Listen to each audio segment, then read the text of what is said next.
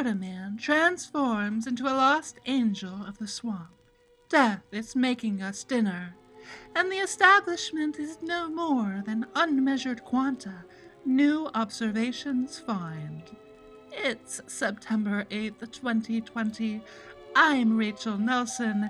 A clutter of translucent spiders hatching from your skin.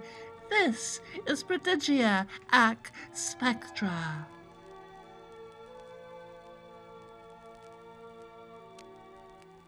Tonight, we see the Loch Ness Monster for what she truly is an unexplained mystery. Plus, the Bermuda Triangle of space is having a baby, and alien abductees caught on tape. But first, Stonehenge amplified sounds, and you wouldn't know it if you were standing outside the Sarsen Stones.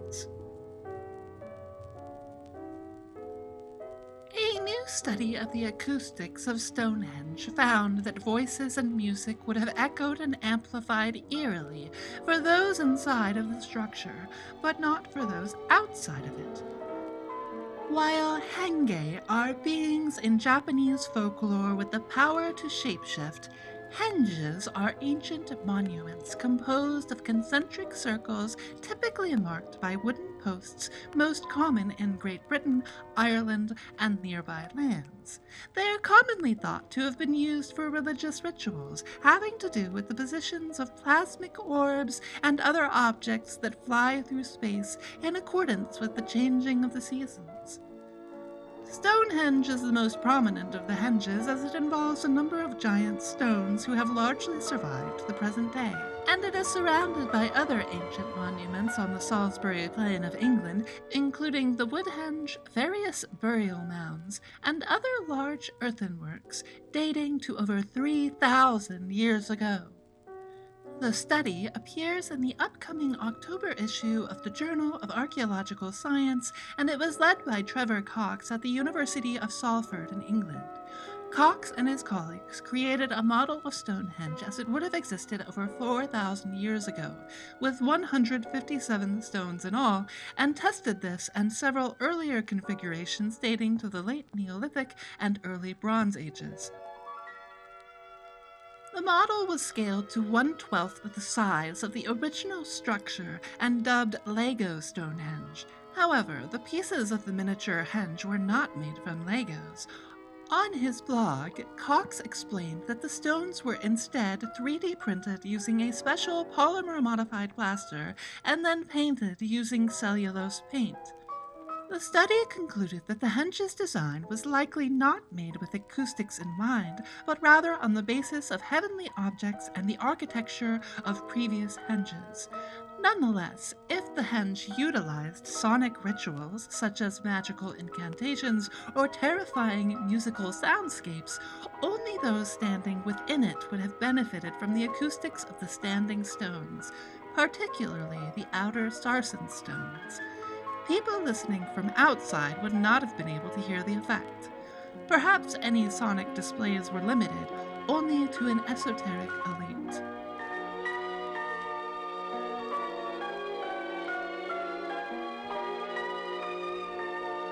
Meanwhile, among the portents of humanity's futuristic hubris, machines now learn from people's personal stories about their rare illnesses.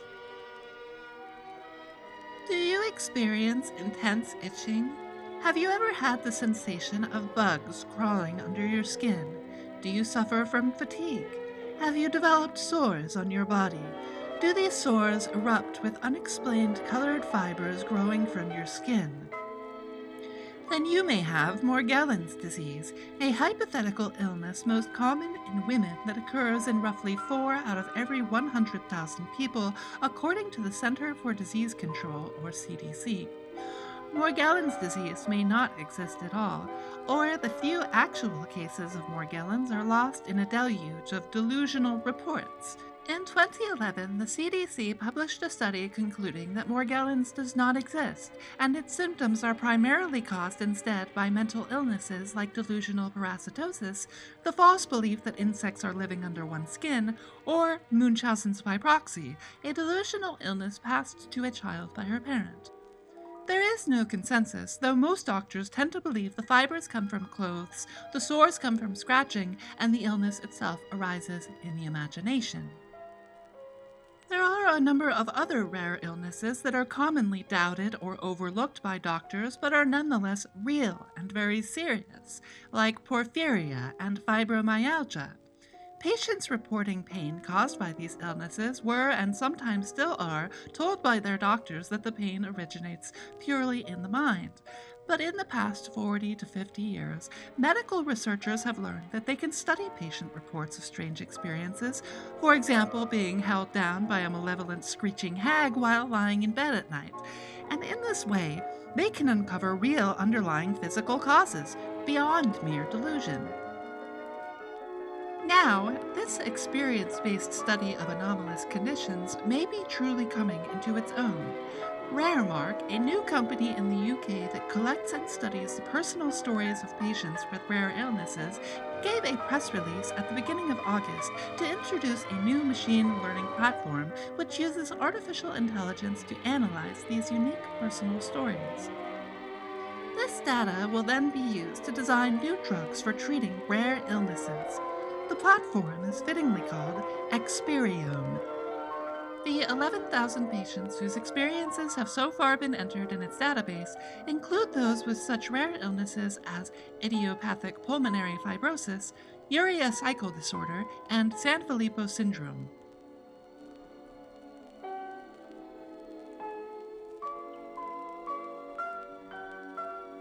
Mere hours after their alleged alien abduction, two men were secretly recorded by cops. The complete recording has resurfaced after decades. According to the Mississippi Clarion Ledger, an audio recording has been recovered in its entirety, a recording which was made only hours after two men claimed they were abducted by tall, robot like humanoids with lobster claws that came out of a brightly lit flying object. The notorious incident of high strangeness occurred on October 11, 1973, while the two men, Calvin Parker and Charles Hickson, were on a fishing trip on the banks of the Pascagoula River. Parker tried to keep quiet about the incident until he finally went public about it decades later and even wrote a book. But Charles Hickson was able to describe the event in detail to the Jackson County Sheriff's Department shortly after it occurred. While interviewing the men, the county sheriff and a police captain left them alone in the room after discreetly turning on a tape recorder. Suspecting the men of a hoax, the cops were attempting to record them letting down their guard while alone. But instead, the two men only seemed to process their own trauma and disbelief, serving to convince the cops that Parker and Hickson truly believed they were abducted. Copies of the entire recording were recently released to Parker around the beginning of the COVID lockdown in March. The Pascagoula incident occurred towards the end of 10 years marked by national and worldwide peaks in alleged sightings of UFOs, as well as a diverse host of strange entities associated with them, from small jumpsuit wearing people to giant hairy bipeds. It also came during the spiritual maturation of a young phenomenon known as the alien abduction experience, first made famous with the Betty and Barney Hill case 12 years earlier. Most abduction experiences are first recalled days, weeks, or even years after the incident allegedly took place, often while in hypnotic trance. This has led many to conclude that the main details of these experiences are frequently confabulated after the alleged time of the event.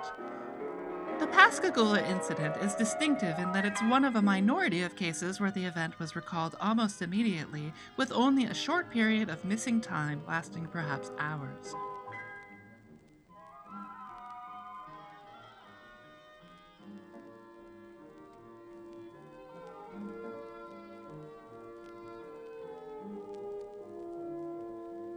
Giant electromagnetic anomaly near Earth is splitting in two. What does it mean? Scientists ask. The Earth is shielded by a vast force field generated by a tremendous electromagnetic dynamo that originates in the planet's molten outer core.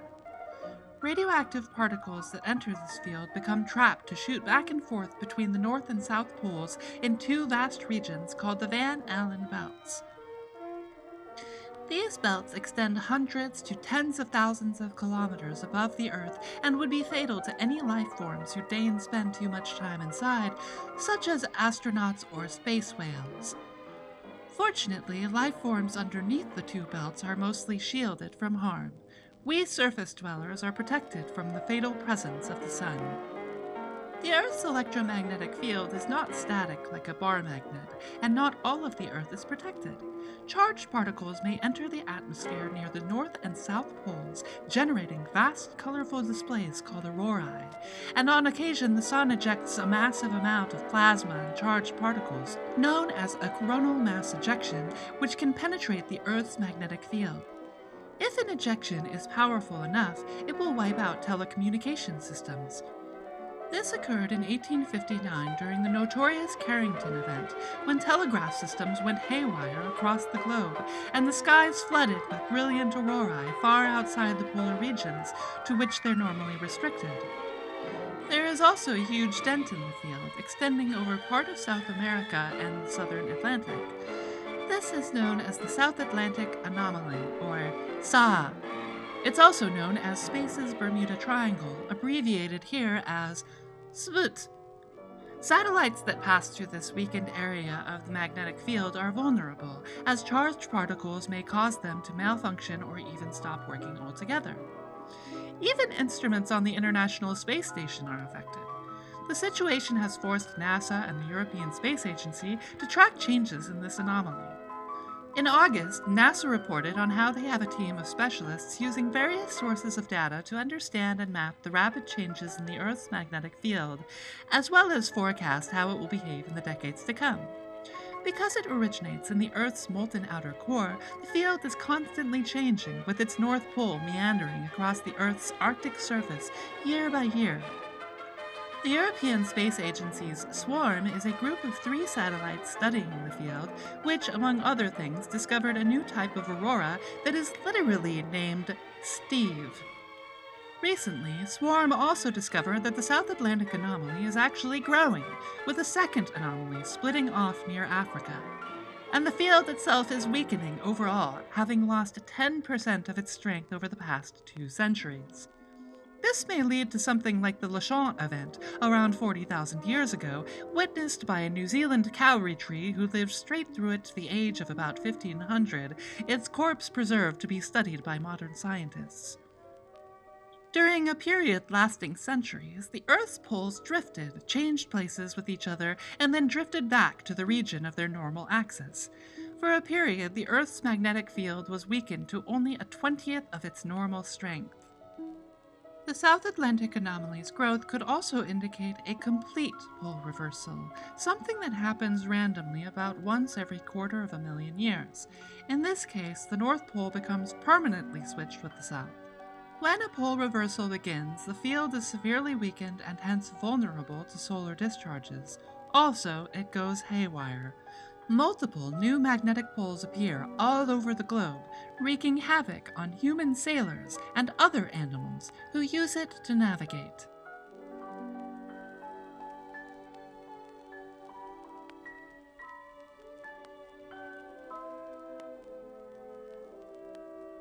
Nessie maintains her classic look, a rapid gray hump, In early July, a forestry worker and local of Loch Ness, Scotland, named Ross McCauley, captured a video and several images of a mysterious gray hump with no visible head, neck, or dorsal fin moving rapidly against the current behind some kayakers on the water, the Scottish Sun reported. This description fits what Loch Ness Monster investigator Gary Campbell describes as a quote unquote classic sighting of a hypothetical mystery beast named Nessie, said to dance majestically about within the murky 250 meter depths of the Loch. Macaulay rejected the idea that what he saw could be a visiting seal. His sighting is also the sixth possible sighting of a Loch Ness monster this year. The first five all came from Eoin O'Faodhagain in Ireland and Kaylin Wengel in Oregon State, both by patiently watching the Loch Ness live cam on the internet. Last year, a team of scientists led by Neil Gemmell from the University of Otago in New Zealand investigated the Enchanted Deep. They sampled its dark waters and examined them for environmental DNA, or eDNA.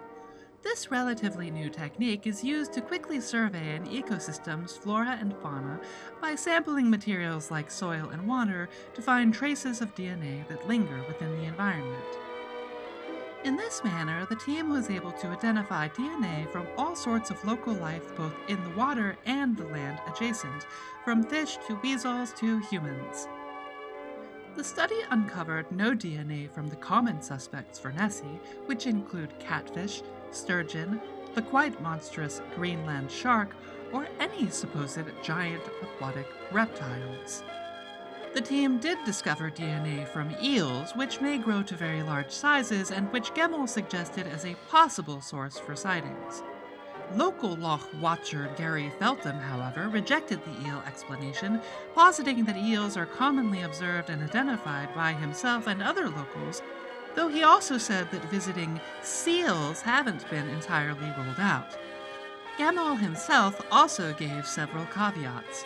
For one thing, a quarter of the DNA the team collected is still unidentified according to the latest reports online.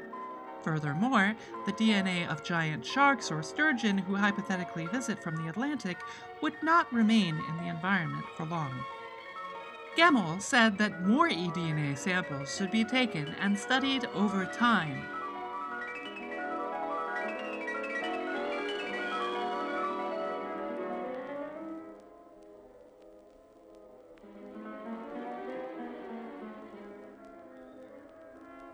My lovely listeners, you are now trapped in the Hall of All Hells within the Akashic Record.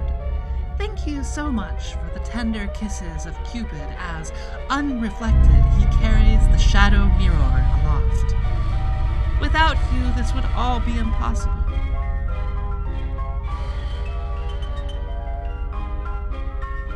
If you would like to escape the flawed creation of the demiurge, please follow the shadow mirror. Share it with your lovers, your friends, your family, even your enemies.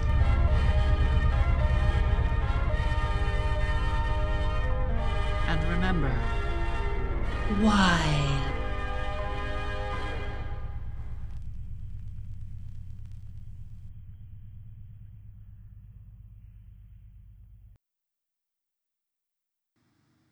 The shadow mirror is created in the Portland Basin region, which was first populated over 10,000 years ago. It is a traditional land of the Cowlitz, Klikatat, Molala, and Chinook peoples, including the Clackamas, Kathlamet, Multnomah, Tualatin, and many others. Many of their living descendants now belong to the Confederated Tribes of Grand Ronde the Confederated Tribes of Siletz Indians, the Chinook Nation, the Cowlitz Nation, and the Confederated Tribes and Bands of the Yakama Nation. We acknowledge the first people of this land.